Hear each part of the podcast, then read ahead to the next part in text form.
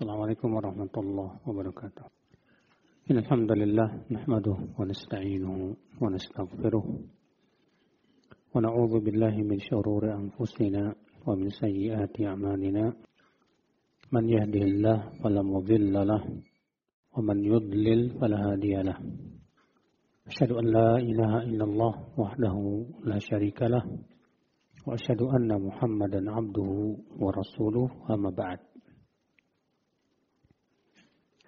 Ayol ikhwah kita lanjutkan kajian kita. Kita masuk hadis 1210.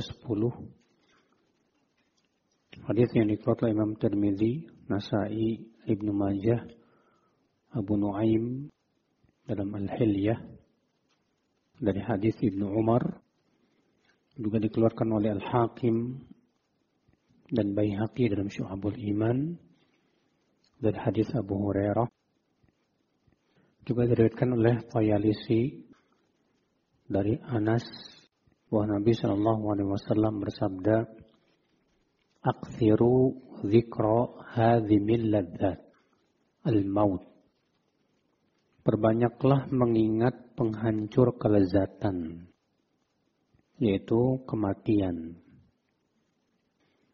Hadis 1211 sama juga hadis yang dikatakan oleh Baihaqi dalam Syu'abul Iman dan Ibnu Hibban dari Abu Hurairah.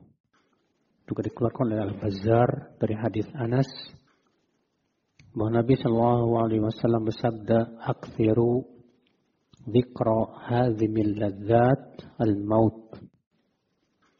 فإنه لم يذكره أحد في ضيق من العيش إلا وسعه الله عليه wala dzakarahu fi sa'atin illa dhayyaqaha alaih. Perbanyaklah mengingat penghancur kelezatan, yaitu kematian. Karena tidak ada seorang pun yang mengingat kematian saat saat kesempitan dari hidup, kecuali Allah akan luaskan. Dan tidak ada seorang pun yang mengingat kematian ketika keluasan hidup, kecuali Allah sempitkan. Maksudnya ya, orang yang susah ketika mengingat kematian, maka ia menjadi tenang. Karena kesusahannya tidak akan selama-lamanya. Dan orang yang senang ketika mengingat kematian akan menjadi susah karena dia tahu bahwa kesenangannya itu akan dimintai pertanggungjawaban oleh Allah, akan dihisap. Ya. Hadis ini menunjukkan akhi anjuran untuk memperbanyak ingat kematian.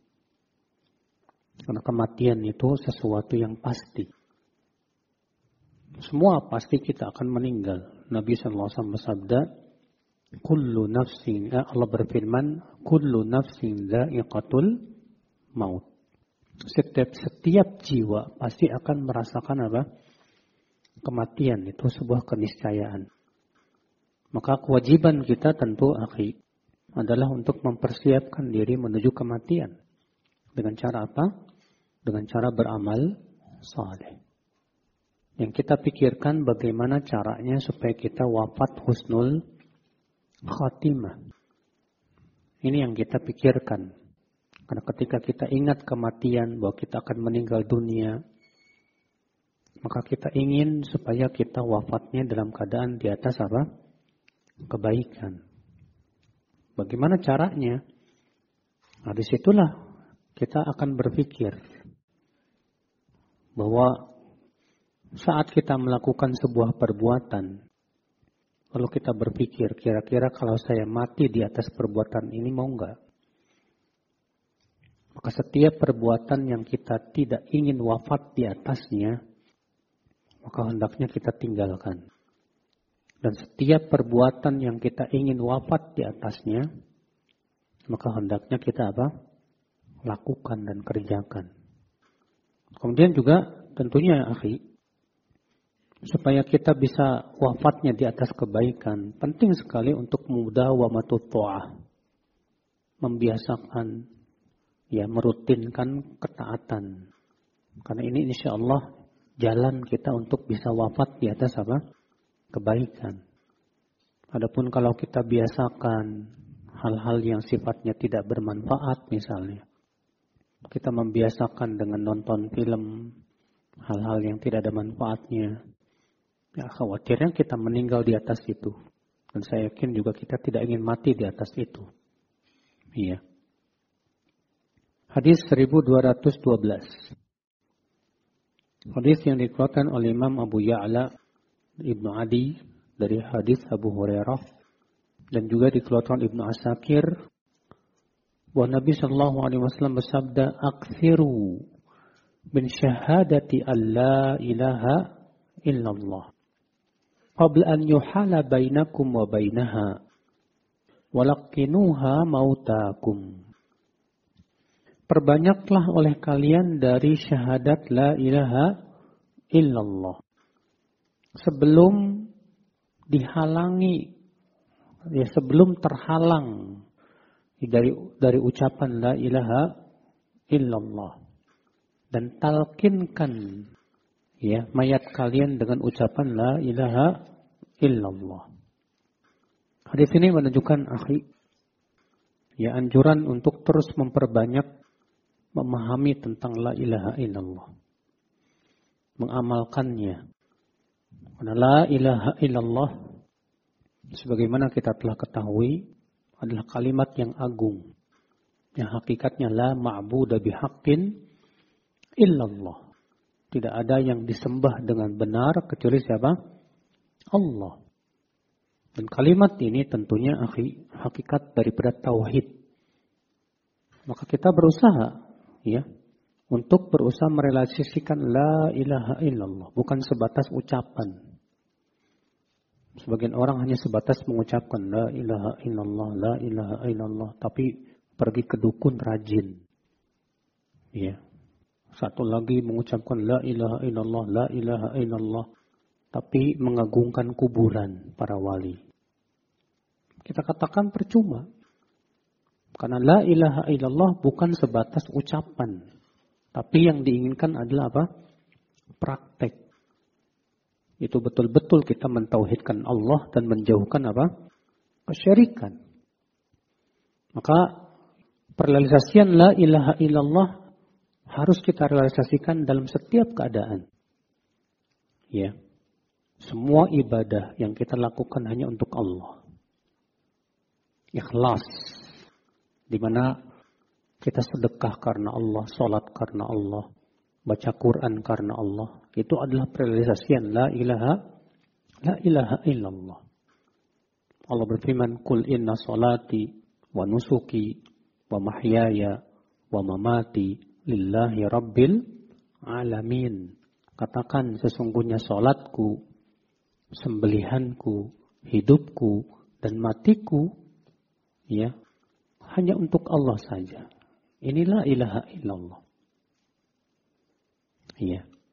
Demikian pula tawakal kita kepada Allah dalam setiap keadaan. Dalam perbuatan apa pun kita bertawakal kepada Allah. Saat kita pergi keluar rumah mengucapkan bismillah tawakkaltu Allah itu hakikat pengrealisasian dari la ilaha illallah. Demikian pula ketika kita berbisnis ya, kita berharap kepada Allah ya dan kita berserah diri kepada Allah sambil berusaha. Ini pun juga ya merealisasikan la ilaha la ilaha illallah. Demikian pula cinta kita, benci kita. Kita berusaha untuk mencintai seseorang karena Allah. Membenci juga karena siapa? Karena Allah. Maka ini merealisasikan la ilaha la ilaha illallah. Maka ya la ilaha illallah hakikatnya ya akal Islam ya sebagaimana kita ketahui memurnikan ibadah hanya untuk siapa? Allah saja. Dan kita diminta agar setiap keadaan kita bernilai ibadah. Allah berfirman, "Wa ma khalaqtul jinna wal insa illa liya'budun." Tidaklah aku ciptakan jin dan manusia kecuali agar apa? Agar mereka beribadah kepadaku saja. Ya. Maka kata Rasulullah, perbanyak dari syahadat la ilaha illallah. Sebelum apa? dihalangi antara kalian dengan ucapan la ilaha illallah. Apa yang menghalanginya Pak? Banyak. Yang menghalangi seseorang dari ucapan la ilaha illallah yaitu di antaranya memaksiati Allah. Allah berfirman, "Ya ayyuhalladzina amanu stajibu lillahi walir rasuli idza da'akum lima yuhyikum wa'lamu anna Allah yahulu bainal mar'i wa qalbi." Hai orang-orang yang beriman, sahutlah panggilan Allah dan Rasulnya. Apabila keduanya memanggil kalian kepada perkara yang menghidupkan kalian. Lalu kemudian Allah mengancam. Apa kata Allah? Ketahuilah bahwa Allah mampu menghalangi seseorang dengan hatinya. Artinya Allah mampu menjadikan hati seseorang itu apa? Ya, berubah. Sehingga akhirnya dijadikan dia berat untuk menaati Allah. Akibat apa? Akibat perbuatan kita sendiri.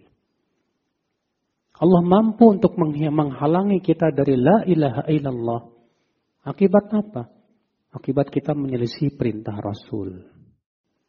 Allah berfirman, "Falyahdharil ladzina yukhalifuna an amri an tusibahum fitnah aw yusibahum adzabun alim." Hendaklah waspada orang-orang yang menyelisih perintah Rasul untuk ditimpa apa? Fitnah. Atau ditimpa apa? Adab yang pedih. Apa itu fitnah, Pak? Kata Imam Ahmad, Fitnah yang dimaksud dalam ayat ini adalah kesyirikan atau kekufuran.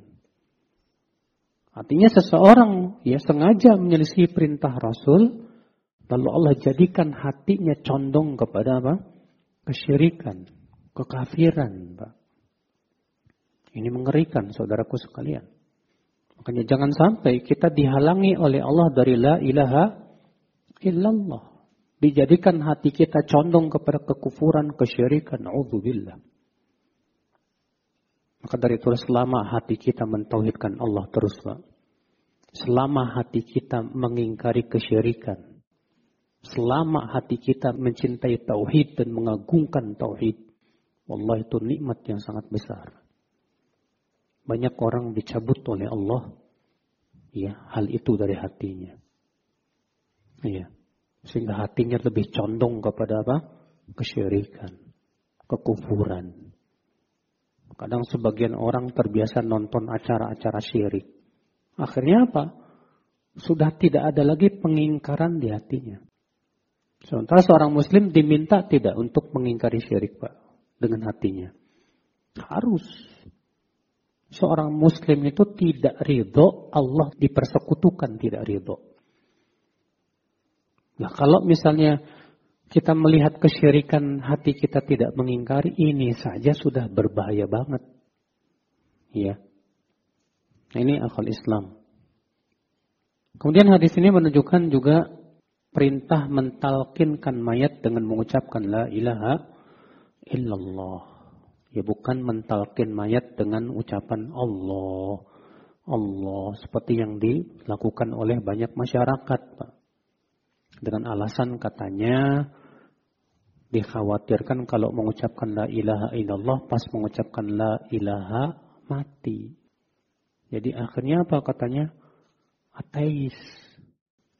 Kita katakan ini orang suuzon sama Allah. Seakan-akan Allah tidak tahu apa yang akan diucapkan oleh seorang hamba. Rasul yang memerintahkan talkinkan mayat kalian dengan ucapan la ilaha illallah. Rasul yang menyuruh. Kalau ternyata si mayat baru mengucapkan la ilaha meninggal, bukan salah si mayat dong. Ya. Dan Allah tahu niat si hamba itu akan mengucapkan la ilaha illallah. Hadis 1213. Hadis yang dikeluarkan Al-Tabrani dari Ibnu Umar bahwa Nabi Shallallahu Alaihi Wasallam bersabda, "Aksiru min gorsil jannah,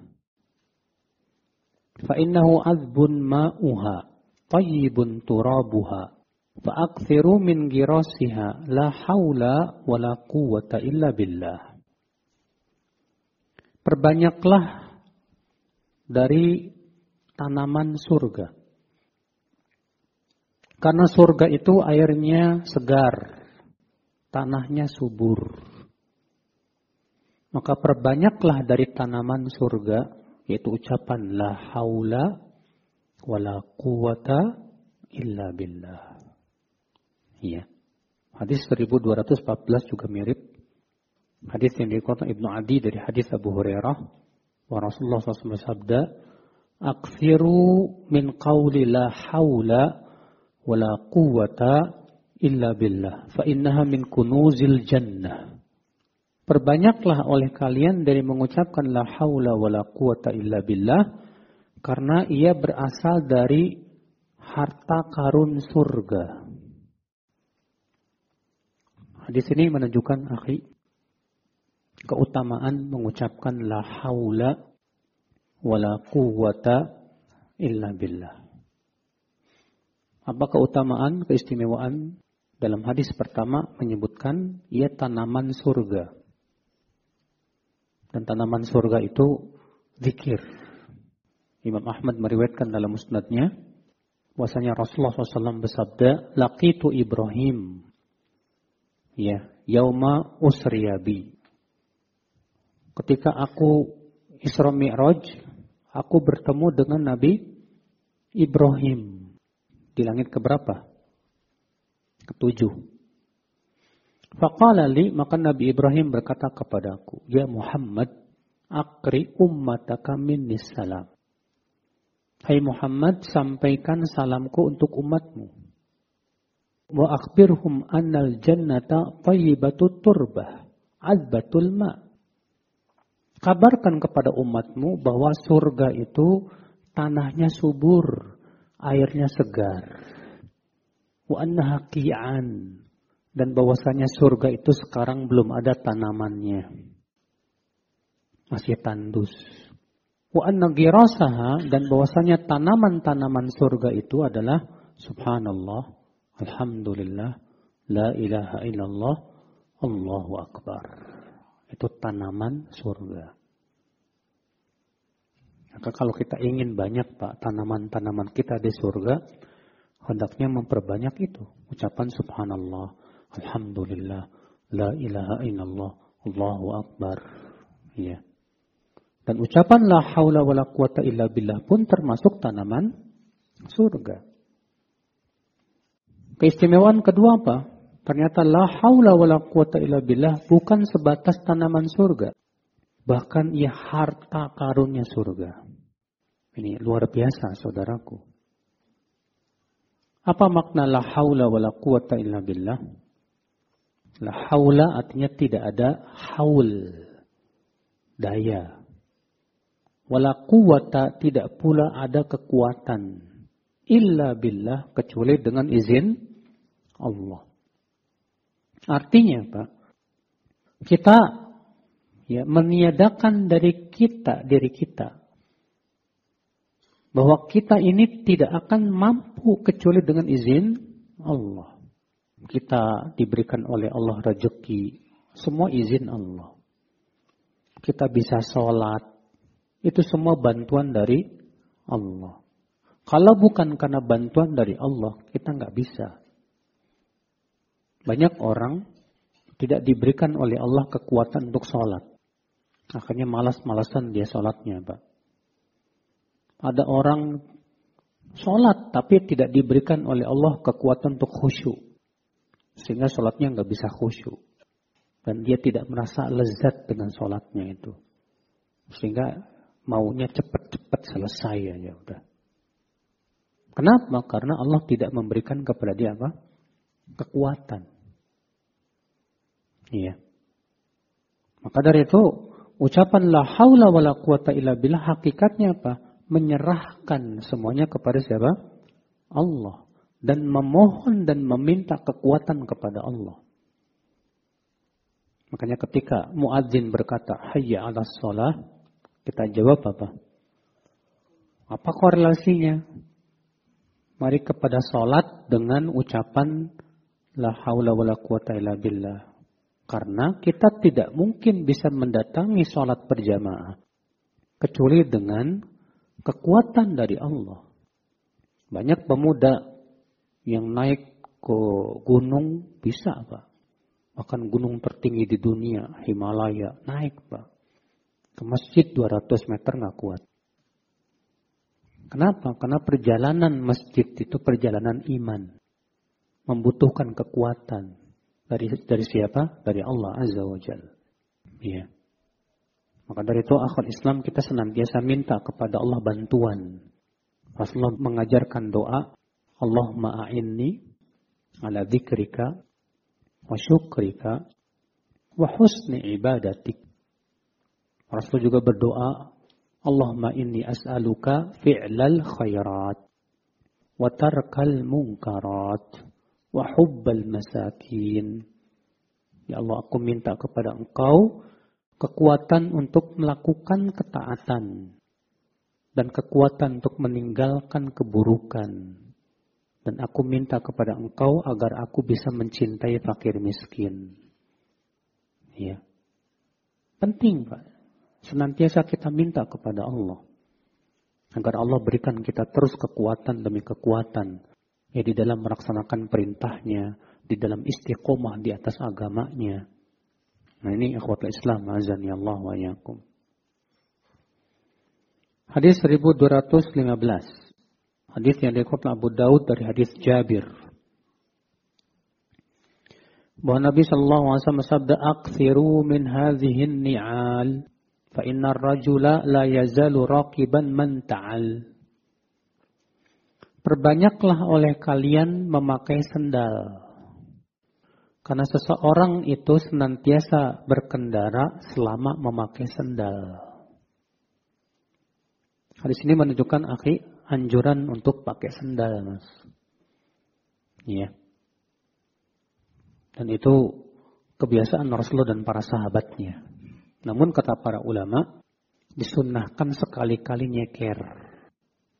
Disunahkan sekali-kali apa? Nyeker sebagaimana halnya perbuatan Rasulullah Sallallahu Alaihi Wasallam. Ya, makanya kata-kata perbanyaklah memakai sendal beda dengan selalulah pakai sendal.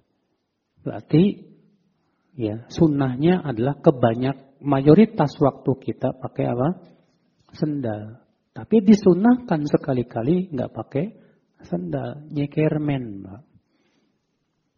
Ya, sekali-kali antum pergi ke kantor nyeker. Waduh, dimarahin bos nanti, Pak. Iya, pergi ke masjid sekali-kali nyeker nggak apa-apa. Itu sunnah Rasulullah Sallallahu Alaihi Wasallam. Tapi seringnya kita pakai apa? sendal. Dan Rasulullah mengatakan bahwa seseorang itu senantiasa berkendara selama pakai sendal. Makanya kalau antum nggak punya motor, punya sendal, alhamdulillah antum masih punya kendaraan. Ya, karena Rasulullah mengatakan fa inna rajul la yazalu raqiban karena seseorang itu senantiasa berkendara selama pakai sandal. Ya Alhamdulillah. Ya. Hadis berikutnya 1216. Hadis yang dikutip oleh Bukhari dan Muslim dari hadis Abu Hurairah bahwa Nabi Shallallahu Alaihi Wasallam bersabda, "Akramun nasi atqahum." Manusia yang paling mulia itu yang paling bertakwa. Dan ini sesuai dengan firman Allah juga, Inna akramakum indallahi atqakum. Sesungguhnya yang paling bertakwa di antara kalian adalah yang paling apa? Sesungguhnya orang yang paling mulia di antara kalian di sisi Allah itu yang paling apa? Bertakwa. Tanpa memandang bulu, Pak. Ya, kemuliaan di sisi Allah tidak ditentukan oleh jabatan. Kemuliaan di sisi Allah tidak ditentukan oleh harta. Kalaulah manusia yang paling mulia itu yang paling kaya, tentu si korun yang paling mulia. Kalaulah kedudukan itu menentukan kemuliaan di sisi Allah, tentu Fir'aun yang paling mulia. Tapi ternyata si korun, Fir'aun, si Haman, ya karena kafir kepada Allah, Allah masukkan mereka dalam kerak api neraka. Makanya Rasul sabda apa? La fadla li arabiyin ala a'jamiyin illa bittaqwa. Tidak ada keistimewaan orang Arab di atas selain Arab kecuali dengan apa? Takwa.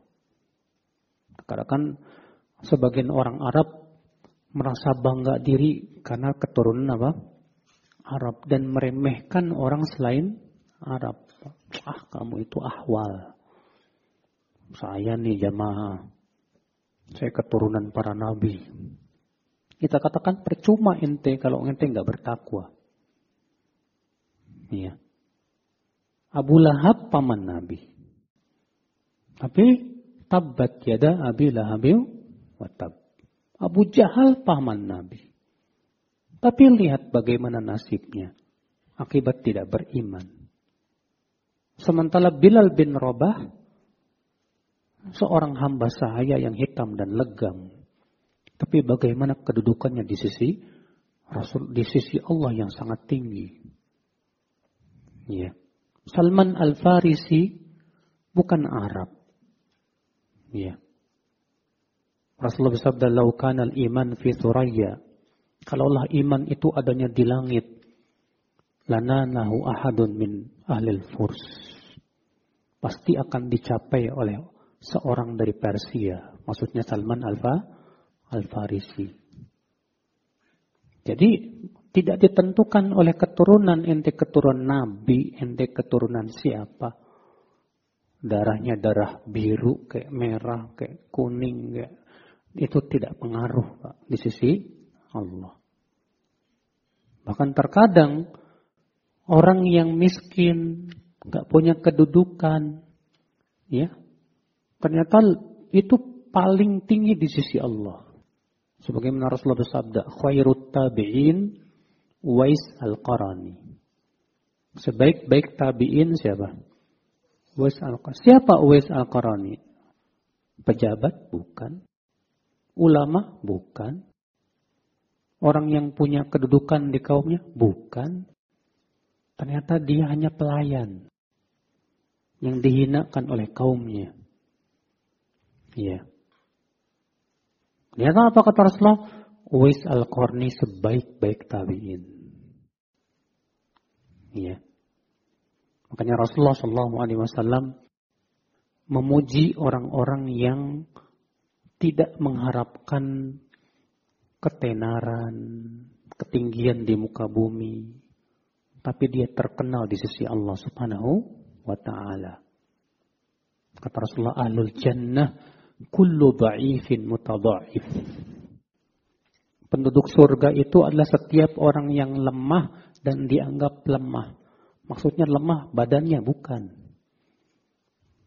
Maksudnya kata para ulama, orang lemah dan dianggap lemah artinya dia nggak punya kedudukan. Dia tidak peduli bagaimana kedudukannya di, di sisi manusia. Dia tidak mengharapkan ketenaran. Dia tidak mengharapkan pujian. Tidak ingin pula dikenal orang. Sehingga dianggap lemah, Pak. Ya.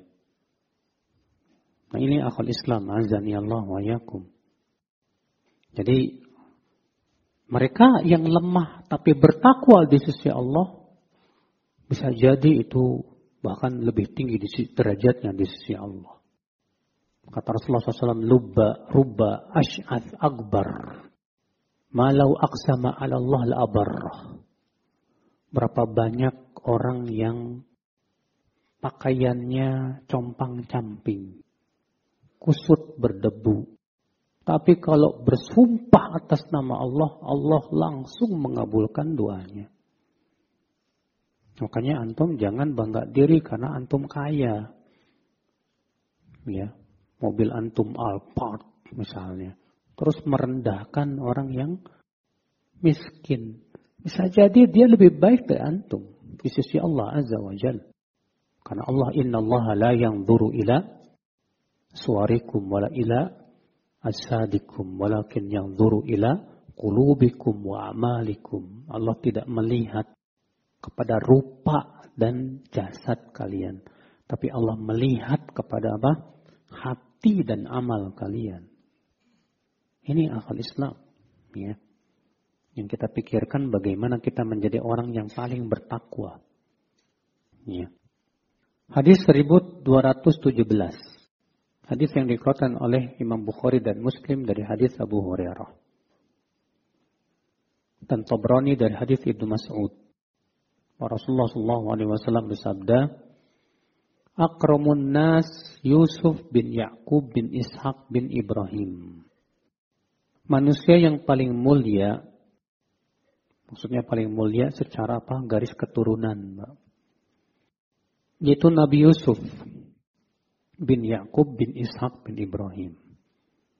Dan mulia juga dari sisi ketakwaan. Sudahlah keturunan Nabi, takwa lagi. Masya Allah. Maka dia mengumpulkan dua kemuliaan. Kemuliaan nasab dan kemuliaan apa? Agama. Iya. Makanya orang-orang yang memang benar keturunan Nabi, tapi dia bertakwa, ini luar biasa. Ya. Hadis 1218. Hadis yang dikeluarkan oleh Nasai dari hadis Abu Qatadah. Wa Rasulullah SAW sabda, Akrim sya'rok wa ahsin ilai. Muliakan rambutmu dan berbuat baiklah kepada rambutmu. Hadis ini menunjukkan akhi perintah untuk memuliakan rambut. Ya. Kenapa? Karena rambut itu pemberian dari Allah, nikmat dari Allah, Pak. Maka antum punya rambut jangan dicuekin, banyak kutunya, ya, nggak pernah sisiran, ada sebagian orang merasa bangga kalau rambutnya itu acak-acakan, Mbak. Berdebu dan yang lainnya. Enggak, dalam Islam kita disuruh untuk mengurus rambut. Bagaimana Rasulullah SAW misalnya memberikan minyak rambut. Rasulullah bersisir, bersisir juga. Tapi Rasulullah melarang laki-laki untuk bersisir setiap hari. Supaya tidak menyerupai wanita. Karena wanita memang dia butuh berhias. Nah kalau laki-laki kayak perempuan dikit-dikit nyisir, nyisir. Berarti ini tasyabuh dengan siapa? Wanita. Tapi kata para ulama, kalau ternyata rambut kita memang butuh untuk disisir setiap hari, ya boleh. Lil hajah. Kalau ada apa? Kebutuhan. Iya. Yang jelas antum yang punya rambut Ya, jangan dicuekin rambutnya, Pak. Ya, diurus, dikasih minyak rambut, dikasih wewangian. Ya, kalau mau dikasih sampo silakan. Ya. Namun juga tentunya hindari mencukur rambut yang dilarang. Itu koza. Apa itu koza? Mencukur sebagian dan membiarkan apa? Sebagian. Hadis 1219 Hadis yang dikatakan oleh Imam Al-Hakim dari hadis Aisyah juga Baihaqi dalam Syu'abul Iman. Nabi bersabda Akrimul khubz Muliakanlah roti. Ya, Artinya makanan. Itu nikmat dari Allah. Jangan disia-siakan. Kadang sebagian orang Dibuang aja begitu percuma Ya Jangan. Roti itu nikmat dari Allah. Maka muliakan dengan cara apa, Pak? Ya, dimakan untuk kita. Kalau kelebihan, dikasih fakir, miskin. Ya. Hadis 1220 sama akrimus syar. Muliakanlah rambut. Dan sudah kita sebutkan tadi. Hadis 1221. Hadis yang diriwayatkan At-Tirmidzi dari Abu Musa wa Rasulullah SAW sabda aksiru fiha kisiyakum yakni fil fitnah. Waqta'u fiha autarakum walzamu fiha ajwafa buyutikum wa kunu fiha kal khayyir min ibnai adam. Patahkan di zaman fitnah pedang kalian dan copot tali panah kalian di zaman fit. Nah, Dan hendaklah kalian selalu berada di dalam rumah kalian di zaman fitnah. Dan jadilah kalian di zaman fitnah itu seperti salah satu dari dua orang anak Adam yang terbaik. Maksudnya Habil dan Kobil. Di mana si Kobil membunuh si si Habil. Ya. Maksudnya bagaimana, Pak? Maksudnya di zaman fitnah yang dimaksud di zaman fitnah artinya zaman peperangan antar sesama kaum muslimin dan tidak diketahui mana di atas kebenaran. Perang misalnya karena memperebutkan apa? kedudukan, memper, memperebutkan dunia. Maka yang seperti ini patahkan pedang kita. Jangan ikut maksud maksudnya jangan ikut apa? perang. Iya. Copot panah kita. Artinya jangan ikut-ikutan udah. Cukup berada di mana? Di rumah kamu aja. Makanya sebagian sahabat ketika terjadi perang antara Ali dan Muawiyah, Pak, nggak mau ikut. Seperti Sa'ad bin Abi Waqqas dan beberapa sahabat yang lain nggak mau ikut-ikutan. Iya. Karena khawatir mereka membunuh darah seorang muslim. Ya, tanpa hak. Nah ini akal Islam. Jadi di zaman yang di zaman fitnah ketika terjadi peperangan sesama kaum muslimin, maka pada waktu itu kita jangan ikut-ikutan. Ya. Kecuali kalau ternyata jelas kepada kita siapa yang benar, siapa yang salah. Makanya banyak juga sahabat yang ikut perang bersama Ali. Kenapa? Karena mereka melihat Muawiyah dalam posisi yang salah.